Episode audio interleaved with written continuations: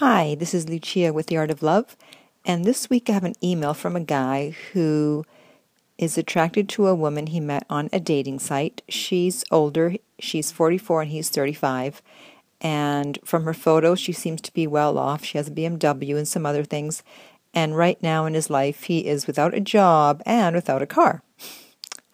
So she has responded to his emails, and he's wondering how he's going to be able to keep her interested because he's worried, obviously, about the fact that he has no job and no car and feels that she's out of his league. So, is there any hope? Well, there's always hope, even if there's just a glimmer of hope, because it uh, doesn't mean that she's necessarily looking for.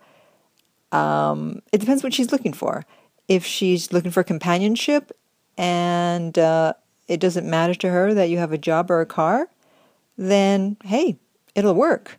In that case, what you have to offer is your honesty, if you're honest, hopefully, and your reliability, and things like that, and emotional support.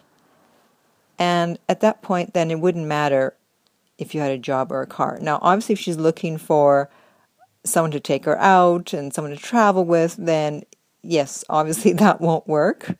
But you never know until you ask. So, what you can do is just establish a rapport online and then start talking and see if there's any chemistry. I mean, you may talk to her and find out you have no chemistry, and then the fact that uh, you're interested in her is going to be out the window because there's no chemistry and you won't be interested. So, it won't even matter that she's out of your league. And uh, if there is chemistry, then go ahead and meet her and then again, there's that other chemistry test in person because there's chemistry on the phone and there's chemistry in person. And unfortunately, the two don't always go together. You may get along very well with someone on the phone and then meet them and go, ugh.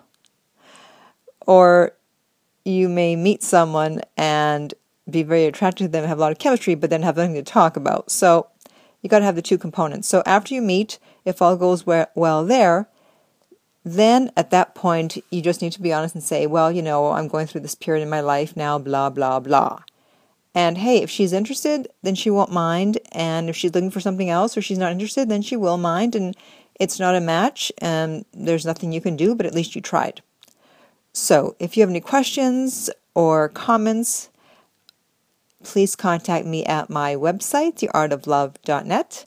And until next time, remember that love inspires, empowers, uplifts, and enlightens.